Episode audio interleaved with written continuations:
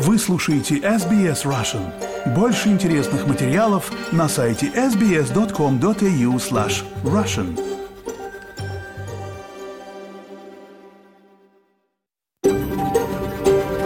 SBS, a world of difference. You're with SBS Russian on mobile, online and on radio. Вы слушаете SBS Russian на мобильных устройствах, в интернете и по радио. Здравствуйте! Вы слушаете программу на русском языке SBS. Меня зовут Светлана Принцева. Сегодня суббота, 7 октября. Я работаю для вас из Сиднейской студии. В начале выпуска, как обычно, хочу выразить признание традиционным владельцам земли, неба и водоемов и уважение старейшинам прошлого и настоящего, а также старейшей в мире продолжающейся культуре. Что же, есть у меня для вас новая информация. Хочу вам сообщить, что наши эфиры выходных дней на СБС немного поменяли формат. Теперь эти передачи будут более развлекательными, в отличие от информационных выпусков в понедельник и четверг. А новости для вас мы будем делать в субботу обзорными за неделю, а не новостной выпуск текущего дня. Вот такая информация и вот что ждет вас в сегодняшнем выпуске. Совершенно случайно решила отправить заявку на телепроект «Голос». Вечером на студию к моему мужу, который является звукорежиссером, приходит человек на запись, а, записывать вокал. Идет по коридору, встречает меня и говорит, слушай, ну ты отправила заявку на голос? Я говорю, ты что, какой голос? Алла Мионаргия, преподаватель вокала из Сиднея.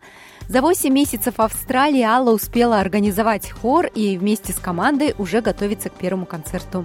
Лера Швец поговорила с Аллой про неформальную педагогику, а также вместе они определились, что же сложнее – материнство или участие в проекте «Голос». Послушаем интервью с Аллой. Сиднейскому оперному театру исполняется 50 лет. В этом месяце будет проходить много торжественных мероприятий, в том числе посвященных тому, чтобы австралийцы больше узнавали про историю аборигенных народов, связанную с этим местом. Послушаем материал службы новостей СБС. Новый выпуск нашей постоянной рубрики «Жизнь в Австралии» посвящен прогулкам по лесу. Как оставаться в безопасности, отправляясь в поход. Вы слушаете SBS Russian. Меня зовут Светлана Принцева. Спасибо большое, что подключились сегодня к нашей программе. Его символические паруса – одни из главных символов Сиднея уже в течение полувека. И чтобы отметить знаковую дату 50 лет Сиднейскому оперному театру, в этом месяце будет проходить целый ряд мероприятий. С этим местом также связана менее известная аборигенная история, и одна художница пытается восстановить ее в своих работах. Давайте послушаем материал об этом с SBS News. Один из главных символов Сиднey отмечает полвека в этом месяце. Весь месяц будут проходить торжественные мероприятия в рамках празднования 50-летия Сиднейского оперного театра, который впервые был открыт для публики 20 октября 1973 года. Его символические паруса узнаваемы во всем мире, но что менее известно, так это история аборигенных народов, которая связана с местом, ранее называвшимся Тибагул – а теперь известным как Бенелон Пойнт. Художница народа Квандамук Меган Коуп создала инсталляцию под названием «Шепот» Whispers, которая будет выставлена в трех разных частях оперного театра в течение всего октября. Более 85 тысяч ракушек, которые составляют часть ее произведения, напоминают миденс – так называется скопление раковин, которые остались после того, как аборигенные жители собирали, готовили и употребляли в пищу моллюсков. Миденс напоминают богатую историю аборигенных обрядов, которые ранее проходили именно на этом месте, где сейчас стоит оперный театр. Коуп поделилась тем, что вдохновило ее на проект. Многие мои работы выходят из истории, которая происходила на нашей земле, на земле Куандамука. Многие из наших миденс были разграблены и сожжены. Ракушечные отходы сжигались, чтобы использовать известь для строительства фундаментов и цемента для поселений. Но на самом деле, что такое миденс? Это места, где семьи питались в течение долгого-долгого времени. Анжела вместе с мамой была на церемонии открытия оперного театра 50 лет назад. Стоя перед двумястами деревянными столбиками Кининангара Гувиньянба, покрытыми ракушками, Анжела сказала СБС, что ей нравятся исторические и культурные мотивы аборигенных общин, которые отражены в этой работе. Я думаю, это показывает изменение отношения, потому что когда 50 лет назад я была на открытии оперного театра, там не было никакого признания собственности коренных народов, и что кто-то был здесь до этого. Тогда все празднование было сильно связано с королевой и белыми. Сейчас это представляет совсем другую картину по сравнению с 50 годами ранее. Здесь наверняка было много миденс, и важно напомнить людям о том, что было здесь до этого, и что до сих пор находится под оперным театром, если бы вы начали копать. Я думаю, что это хорошо соединяет прошлое и настоящее. Отсылка Коуп к аборигенским миденс очень важна. Она говорит, что есть самые разные определения для миденс, но для аборигенных народов они служат свидетельством прошлых охот, сбора и обработки пищи в определенном месте. Коуп говорит, что существуют записи, утверждающие, что миденс у оперного театра в Сиднее были длиной около 100 метров и высотой до 12 метров. That for me is really important because для меня это действительно важно, потому что когда вы, будучи представителем аборигенных народов, растете в этой стране, вы часто сталкиваетесь с противоречиями. Вам часто приходится слышать, что у вас не было архитектуры, вы не делали того или этого. Есть много вещей, которые люди говорят, чтобы как-то оправдать колониальное насилие, которое имело место, и оправдать продолжающееся разрушение нашей земли. Так что я интересуюсь материальными вещами, связанными с конкретным местом. Поэтому, думаю, эти работы действительно сфокусированы на собрании раковин устриц и на этой земле Salt Water Country. Сара говорит, что также глубоко тронута этой культурной и исторической связью, представленной на одной из самых известных достопримечательностей Сиднея. Это просто важное напоминание о том, что это было знаковым местом для собраний аборигенных народов. Мы знали, что оно связано с Миденс, с тем, как люди искали и собирали ракушки устриц, и как ели их. А затем здесь росла большая гора раковин. И такие собрания раковин можно найти по всей стране. Вы все наверняка видели их в путешествиях. И увидеть их здесь – удивительное напоминание о том, что это было за место – где люди собирались, ели, праздновали и оставляли свои следы в виде этих ракушек.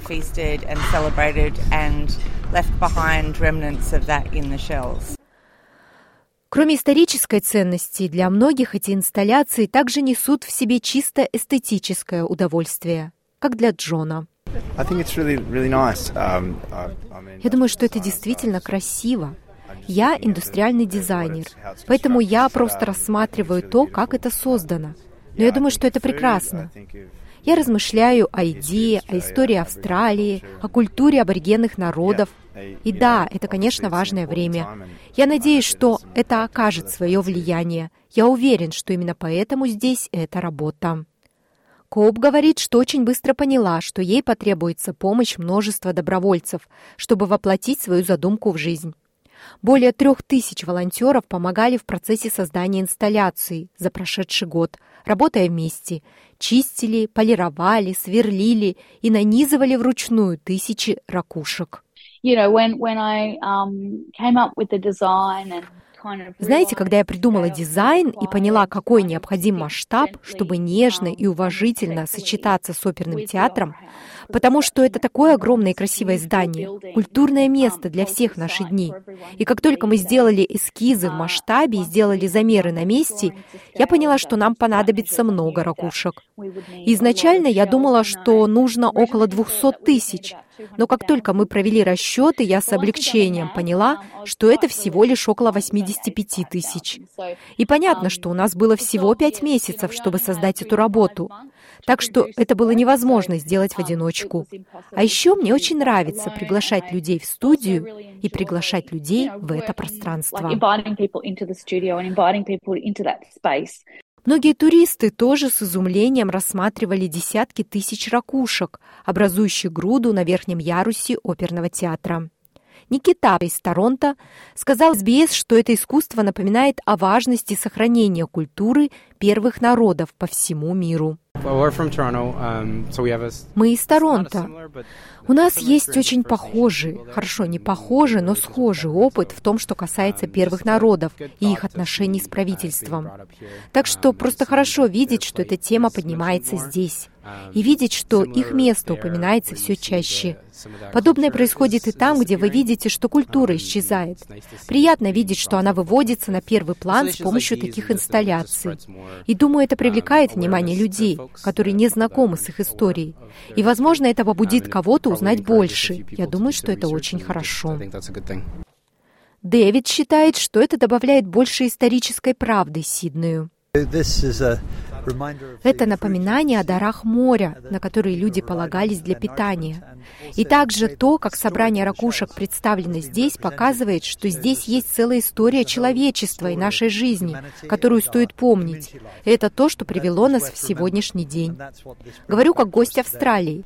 Оперный театр всемирно известен своим творчеством, музыкой, представлениями и красотой самого здания. Так что то, как выглядит эта часть инсталляции снаружи здания, с мостом позади и двумя флагами над мостом, действительно тронуло меня.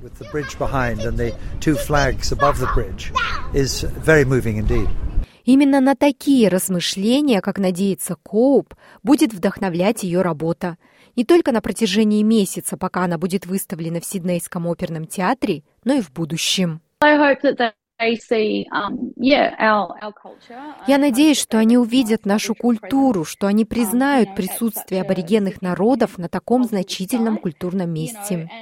И знаете, я надеюсь, что у них будет возможность увидеть прошлое в форме этих миденс, а также подумать о будущем с моими столбами Кининангара, расположенными впереди, чтобы мы могли также подумать о разрушении устричных рифов в мире. Так что я надеюсь, что у нас будет связь прошлого, настоящего и будущего.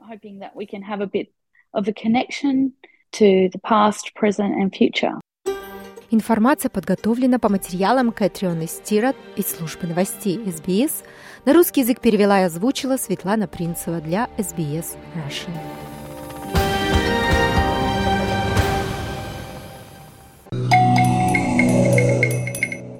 Напоминаю, что вы слушаете программу SBS на русском языке. И сейчас вас ждет наша постоянная рубрика «Жизнь в Австралии». Сегодня она посвящена походам. В Австралии каждый день спасают хотя бы одного человека, отправившегося на трекинг в национальном парке. Соответствующая подготовка уменьшит ваши шансы заблудиться. Но если вы все же заблудитесь, подготовленность также увеличит вероятность того, что вас найдут. Трекинг в национальном парке – популярное в Австралии времяпровождение. Это один из лучших способов познакомиться с разнообразной и уникальной природной средой страны. Но несмотря на все усилия, многие теряются, отправляясь в лес. Около 95% удается найти в течение первых 12 часов, благодаря работе преданных энтузиастов активного отдыха, таких как Каро Райан.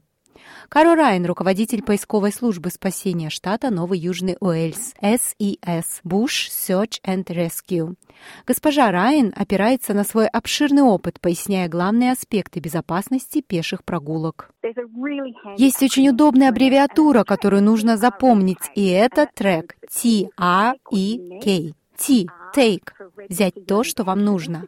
А – register – зарегистрировать свои планы. Просто скажите кому-нибудь, куда вы идете. И – экстренная связь или аварийный маяк. И K – no – знай свой маршрут и придерживайся его. Не забывайте проверять прогнозы погоды, изучать маршрут, по которому вы пойдете. Это поможет определиться с вещами, которые вы возьмете с собой в рюкзаке. Госпожа Райан перечисляет вещи, которые вам следует взять с собой. В первую очередь это еда и большое количество воды, особенно если вы гуляете в жаркие дни. Закуски, к примеру, орехи и шоколад. Также вам понадобится несколько слоев одежды для разных сезонов и плащ. Возьмите с собой карту и компас, если вы знаете, как с ними ориентироваться. Или загрузите навигационное приложение на телефон. Головной убор и солнцезащитный крем очень важны. Убедитесь, что ваша обувь действительно удобная. И лучше всего еще взять с собой друзей. Кирстен Майер из Bushwalking New South Wales добавляет, что трекинг в одиночку означает, что вам некому будет помочь, если вы получите травму. В идеале стоит отправляться группой из четырех человек, как минимум. Таким образом, вы помогаете пострадавшему, насколько это возможно. Если человек не может идти, оставьте одного человека с пострадавшим, и другие двое могут пойти искать помощь. Возможно, им придется пройти некоторое расстояние, чтобы поймать мобильную связь, или вернуться к своим машинам, чтобы доехать до необходимой помощи. Не забудьте также взять с собой аптечку. И очень важно, чтобы кто-нибудь был в курсе ваших планов. Каро Райан говорит, что вы можете сообщить о своих планах в службу национальных парков и дикой природы, в полицию или доверенному другу. Что касается регистрации ваших планов, просто сообщите кому-нибудь, куда вы собираетесь. И обязательно сообщите некоторые подробности. Какой именно трек? Когда вы собираетесь выйти? И убедитесь, когда вы закончите прогулку, вы свяжетесь с доверенным человеком и сообщите, что вы вернулись в целости и сохранности. Также подумайте о том, чтобы взять с собой аварийный маяк. Это позволит спутникам определять, где вы находитесь, и вызывать помощь поясняет госпожа Майер. Часто в национальном парке нет мобильной связи, поэтому мы носим с собой так называемый PLB – персональный маяк-локатор. Если у вас возникнут серьезные проблемы, вы можете включить PLB, и полиция сможет найти вас и прийти на помощь на вертолете или пешком. Обычно люди запускают PLB, когда они ранены. Но вы также можете использовать этот маяк, если вы настолько заблудились, что не можете найти верный путь. Вы можете арендовать эти устройства в некоторых магазинах активного отдыха, офисах национальных парков и даже в полицейских участках, расположенных недалеко от национальных парков. Вы также можете скачать бесплатное приложение Emergency Plus. Хотя для работы приложения требуется телефонная связь, но с другой стороны, при случае, оно определит ваше местоположение и позволит вам обратиться за помощью. Госпожа Майя говорит, что, оказавшись в лесу, важно знать свой маршрут и придерживаться его. Важно точно знать, куда вы идете, следовать указателям, иметь с собой карту, знать, в какое время вы выйдете, а затем не менять курс на полпути. Так что, если что-то произойдет, помните, что вы сообщили заранее доверенному лицу или в национальный парк, куда вы направляетесь. Это означает, что мы в службе экстренной помощи сможем знать, где нам стоит вас искать. Хелен Донован из организации Walking South Australia говорит, что всегда важно сопоставлять трек со своими способностями. Одной из наиболее распространенных опасностей является выбор маршрута, который не соответствует вашему уровню физической подготовки или опыта. В итоге может случиться так, что у вас недостаточно воды или еды, или вы одеты неподходящие, или у вас нет аптечки на случай, если что-то пошло не так, или устройство связи. Поэтому сам Самое главное – это правильно спланировать и убедиться, что у вас есть все необходимое для выбранного маршрута. Но даже при тщательном планировании люди все равно теряются. Итак, что нужно делать?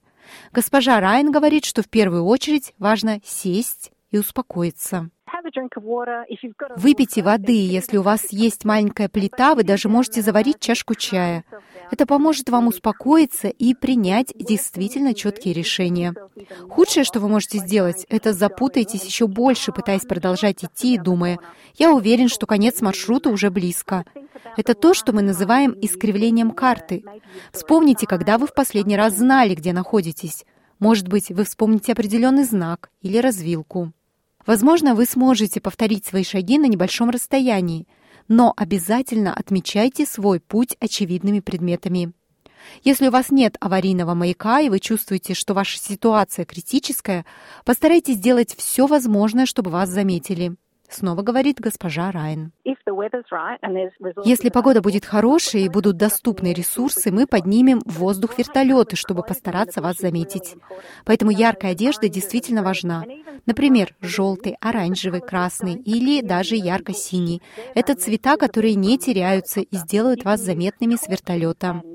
Вы можете использовать фонарики или вспышку на камере, или любой блестящий предмет. Если у вас есть комплект первой помощи, там обычно есть серебряное аварийное одеяло.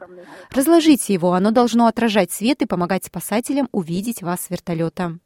Разложите любые яркие предметы. Если вы получили травму или погода плохая, найдите укромное место. Согрейтесь, снимите мокрую одежду. И если можете, разожгите костер. Это также повысит ваши шансы быть замеченными. Подсчитайте свои запасы. Возможно, вам придется нормировать еду и воду в ожидании помощи. Однако безопасность начинается еще до того, как вы отправитесь на трек. Прохождение курса оказания первой помощи – отличный способ повысить свои навыки и научиться помогать себе и окружающим. Госпожа Майер также настоятельно рекомендует вступить в клуб любителей пеших прогулок. Во время прогулки вы приобретаете множество практических навыков. Это также означает, что у вас есть группа из четырех человек, чтобы оставаться в безопасности. Вы заведете новые знакомства, они научат вас ряду навыков, таких как навигация, чтение карты и компаса, оказание первой помощи, что делать, если вы попали в беду. У них большой опыт, и более того, они покажут вам удивительные места, в которые не попадают большинство людей. Материал рубрики Australia Explained Мелиссы Компаньони на русский язык перевела Лера Швец, озвучила Светлана Принцева для SBS Russian.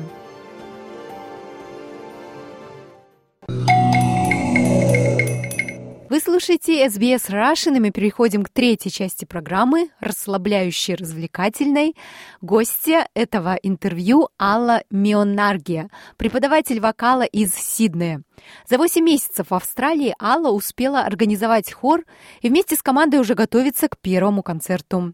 Лера Швец поговорила с Аллой про неформальную педагогику, а также они вместе попытались определиться, что же на самом деле сложнее – материнство – или участие в проекте «Голос». Давайте слушать. Алла. Меунаргия. Алла Меунаргия. Алла Меунаргия. Алла Меунаргия. Расскажи, пожалуйста, как тебе коверкали твою фамилию? Ой, начиная от мини-оргия, заканчивая мусупория, но чаще всего это Почта России. А мусупория почему? Как давно ты в Австралии? В Австралии я 8 месяцев. Почему ты в Австралии? Потому что мой муж получил предложение по работе, и мы решили, что это классный шанс попробовать себя в международной компании и повидать мир, посмотреть, как здесь живут люди. В целом мы давно планировали Австралию, наверное, лет шесть назад, когда наши друзья из Самары переехали сюда и начали рассказывать про то, что это какая-то удивительная страна, Wonderland, и угу. это точно место, где ты почувствуешь вкус жизни и поймешь, что действительно здесь очень хорошо человеку, но потом с нами случилась Москва, и после Москвы у меня уже как-то мысли про Австралию отпали. До вот 22 Вы не года. из Москвы с мужем? Нет, я вообще родом из Чебоксара, он из Самары. Я... Это вообще третий переезд в моей жизни, потому что сначала я переехала в Самару из Чебоксар, потом из Самары в Москву, и вот сейчас в Австралию. И получается, что в 22 году муж получил предложение рабочее, и мы решили поехать в Австралию. Я сейчас немножечко назад вернусь. Скажем нашим слушателям, что ты в Москве участвовала в проекте «Голос». Да.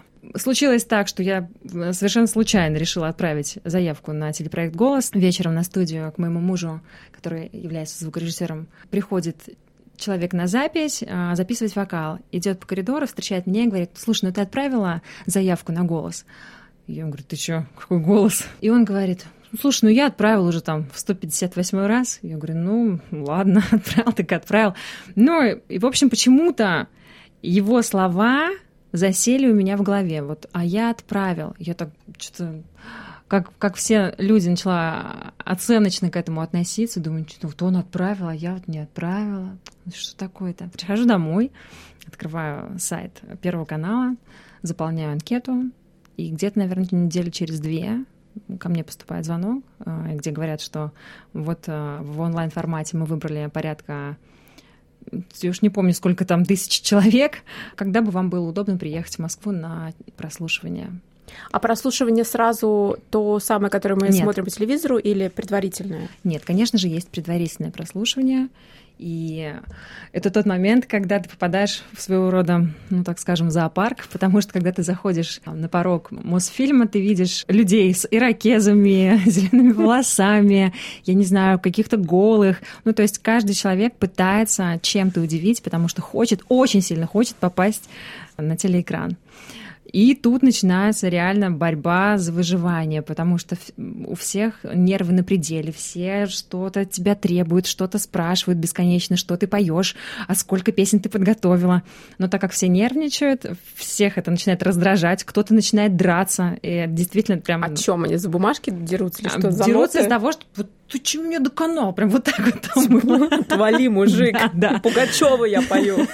Ну, в общем, э, и там ты проходишь первый этап. И как у меня было, что я прошла этот первый этап, а, и думала, ну все, можно расслабиться, я, значит, уже попала на телек, но не тут-то было. Нам говорят, не расслабляйтесь, сейчас будет а, еще раз прослушивание, потому что как бы мы вас выбрали, но не было самого главного человека. Это Юрий Аксюта, это генеральный директор музыкального вещания Первого канала. Юрий, где вы были все это время?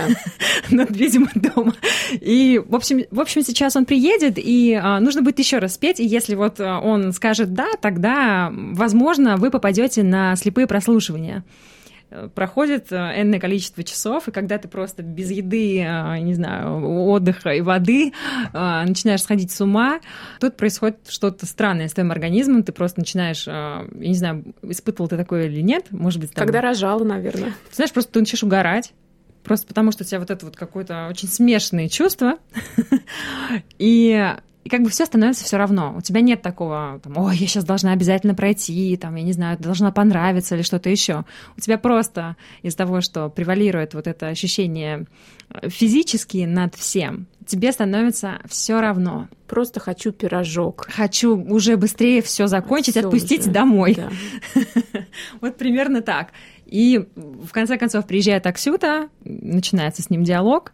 И я помню, что диалог был совершенно бредовый, потому что он начинает читать мою анкету. Собственно, моя анкета тоже была полна сюрпризов. И первый вопрос... А, он мне говорит, ну что вы будете петь? Я говорю, ну сейчас я вам спою то-то, то-то. Я уже даже не помню, с чего я начала. И только я открываю рот, чтобы спеть заветную фразу, как он начинает смеяться. Ну, то есть я делаю вдох, и тут ха-ха-ха-ха-ха. Господи, что ж происходит такое? И он читает тоже анкету и устал. говорит, тут написано, что вы выиграли автомобиль. Я говорю, ну, как бы да. Он говорит, ну, тут написано, что это ваше величайшее дос- достижение в музыкальной жизни. Я говорю, ну, конечно, не каждый музыкант выигрывает автомобили вообще-то. Согласна На абсолютно. Да. Вот, он говорит, ну и что за автомобиль? Вы, говорит, на нем сейчас приехали. Я говорю, ну нет, зачем? У меня в команде было еще пять человек. М, Мы поделили Мы его. его поделили, этот автомобиль. Он такой, как? Я говорю, ну распилили. Конечно, была шутка. Вот, но дальше весь наш диалог, он...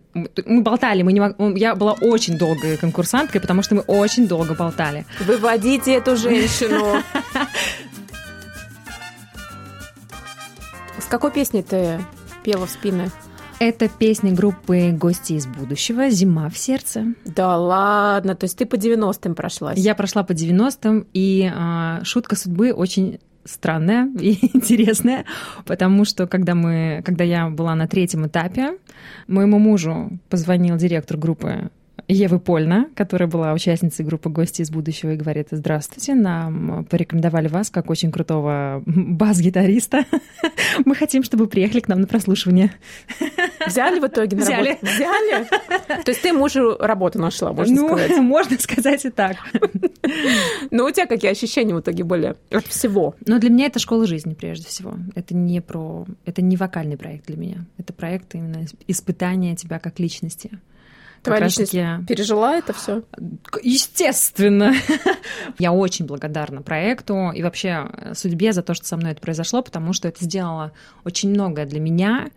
научила меня быть стойкой, гибкой, и вообще сразу погрузила в мир шоу-бизнеса, потому что когда ты находишься в какой-нибудь Самаре, сейчас нисколько не умоляю достоинства этого прекрасного города, но тем не менее ты, ты не понимаешь, насколько все может быть жестко в шоу-бизнесе. И, и тут как бы щелчок, тебя, ты, ты резко попадаешь в эти условия. А что жесткое? То, что от тебя требует очень много в короткие сроки или отношения людей внутри, за кулисами вот этого всего происходящего? Для меня было, наверное, сложно найти общий язык с наставником.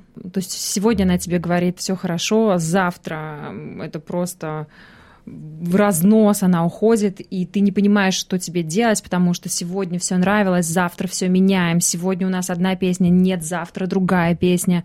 И конечно, ты и так нервничаешь, потому что у тебя короткие сроки, чтобы выучить песню, выучить танец, который мне пришлось учить. Ну, конечно, это тебя стимулирует, ты с этим вместе растешь, а, развиваешься, становишься сильной, но это очень тяжело.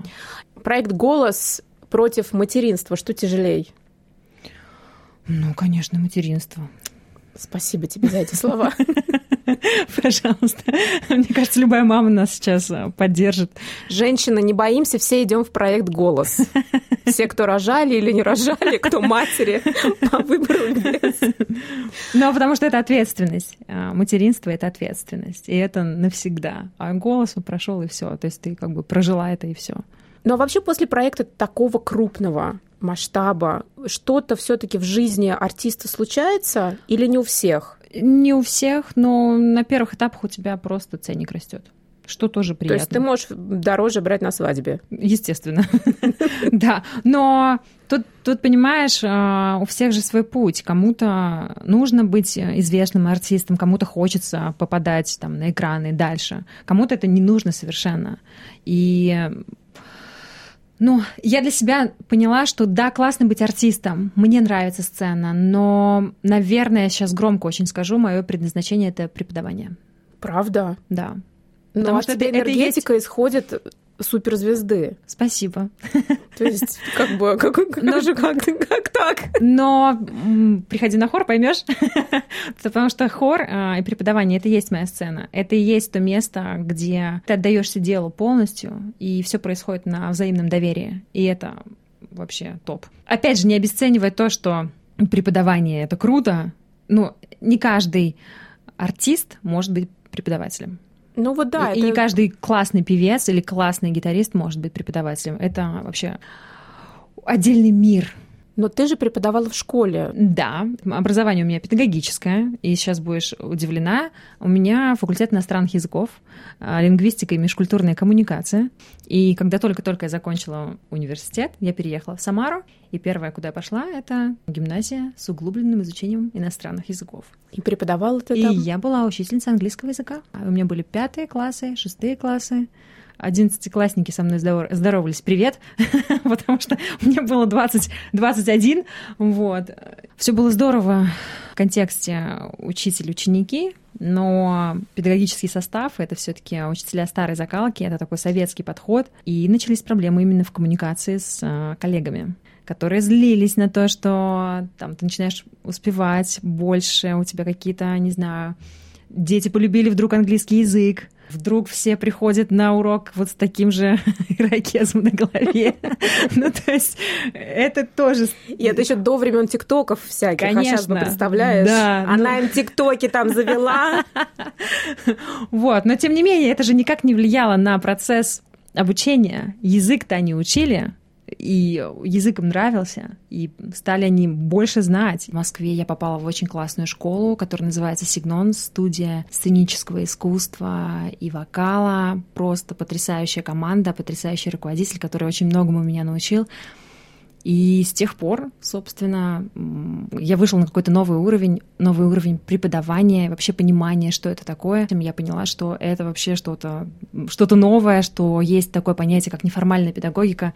Неформальная педагогика звучит как моя педагогика, если бы я была педагогом. Здесь, наверное, больше про Ты сейчас говоришь вот именно про звучание этого слова неформальное. По большому счету это про гуманистическую педагогику, то есть про гуманизм, про отношение к своему ученику как партнеру, про то, что ты считаешься с его интересами, про то, что ты его слушаешь, что у тебя субординация не учитель-ученик, а партнеры. Школа, в которой я работала, каждый год проходила тренинги у Димы Зицера. А Дима Зицер — это основатель неформальной педагогики. Не знаю, слышал про него или нет. Я, да, Дима Зицер, он открывал же в Москве школу какую-то частную. Он открыл частную школу «Апельсин» в городе Санкт-Петербург, в которую мы ездили.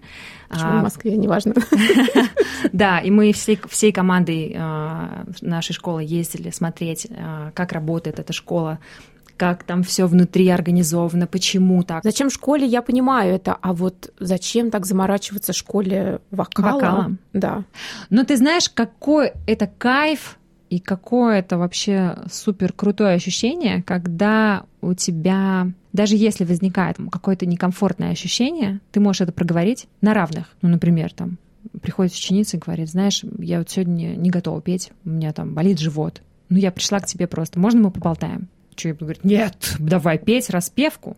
Конечно, говорю, да, если ты сегодня не готова петь, мы я такая, тобой... очень хорошо, у меня еще 13 уроков помимо тебя, поэтому я с радостью. Ну, то есть это, это какой-то грубый пример, но тем не менее. Да нет, хороший пример. Да. Или, например, не знаю, я слушаю там тяжелый рок, и все мне нравится про урок, и ко мне приходят ученики с а, фолк какой-то, там, не знаю, направленностью. Хочу учить, а, там, не знаю, скандинавский фолк. А я говорю, да ты что, это полный отстой? Давай по Рамштайну пройдемся или что-то еще. То есть я не могу навязывать свой вкус, своей точки зрения. Я могу этим поделиться, и они могут меня послушать как авторитета, да, для них все-таки. И, кстати говоря, авторитет так и выстраивается, потому что у нас есть доверие друг к другу. Потому что я честно им скажу, что, ну, ты знаешь, мне вот этот стиль не нравится. И если честно, то я в нем некомпетентна. Иди, пожалуйста, к И Анатольевне. Да, она очень хорошо разбирается в фолк-музыке. И я буду честна, то есть я не обманываю своего ученика здесь. И при этом в Сиднее ты продолжаешь работать, ты преподаешь вокал. Да. Я решила собрать хор. Пока что это хор из русскоязычных иммигрантов.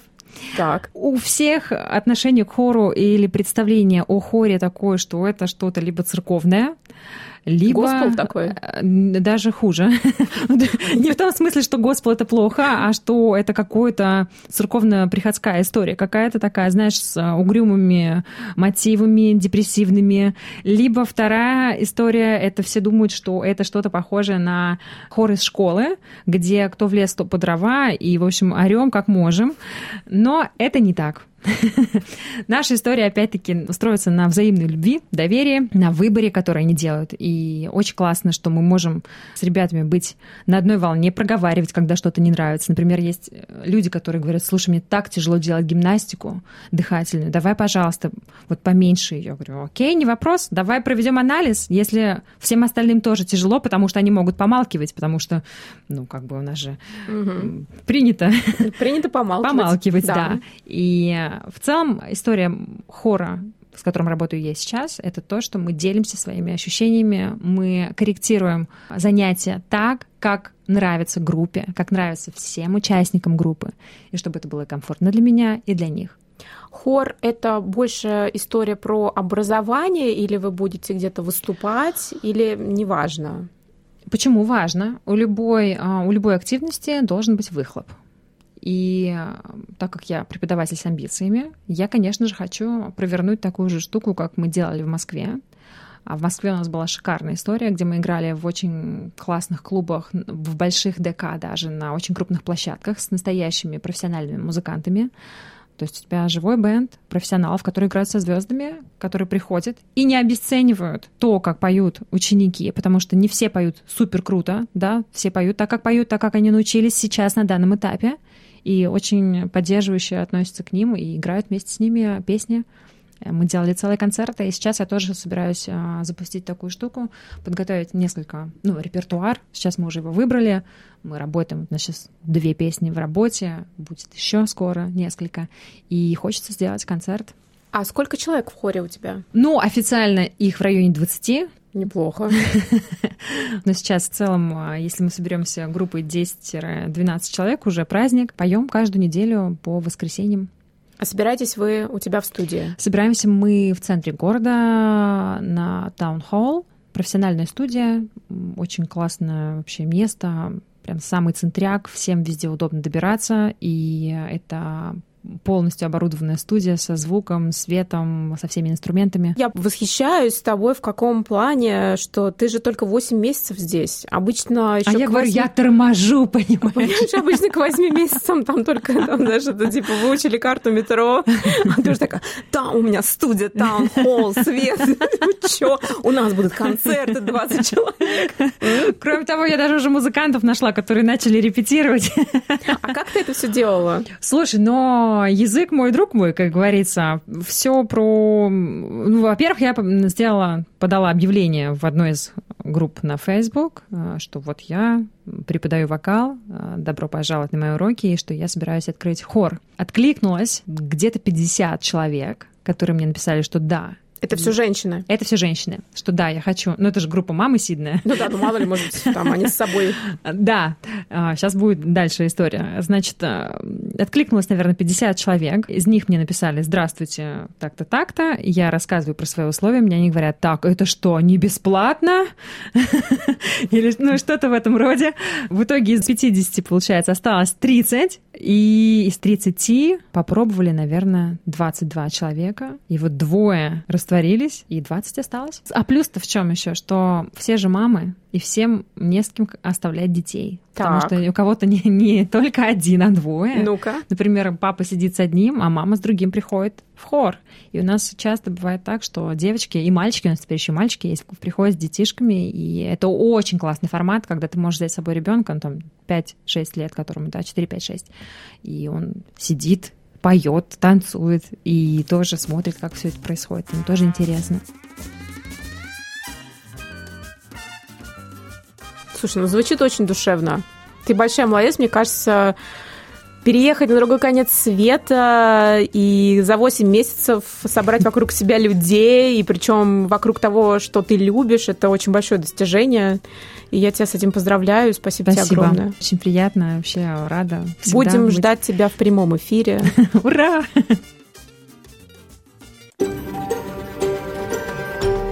Я напомню, что интервью это записала Лера Швец. Лера, спасибо. Я с удовольствием послушала второй раз. Первый раз уже слушала в подкастах. Кстати, хочу вам напомнить, что все наши материалы мы также размещаем на нашем сайте SBS Russian и в любом приложении для подкастов, в любом, в котором вы слушаете свои подкасты, вы можете найти SBS Russian и слушать многие материалы первыми еще до того, как они выйдут в прямой эфир.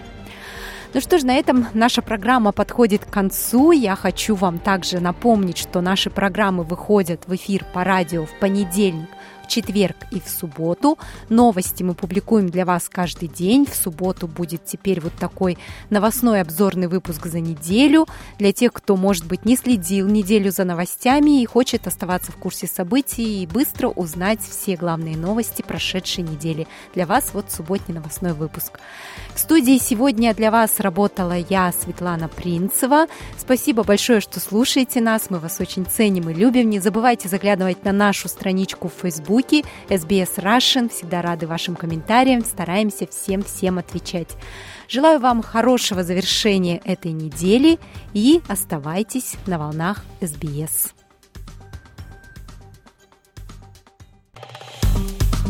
Поставьте лайк, поделитесь, комментируйте. SBS Russian в Фейсбуке.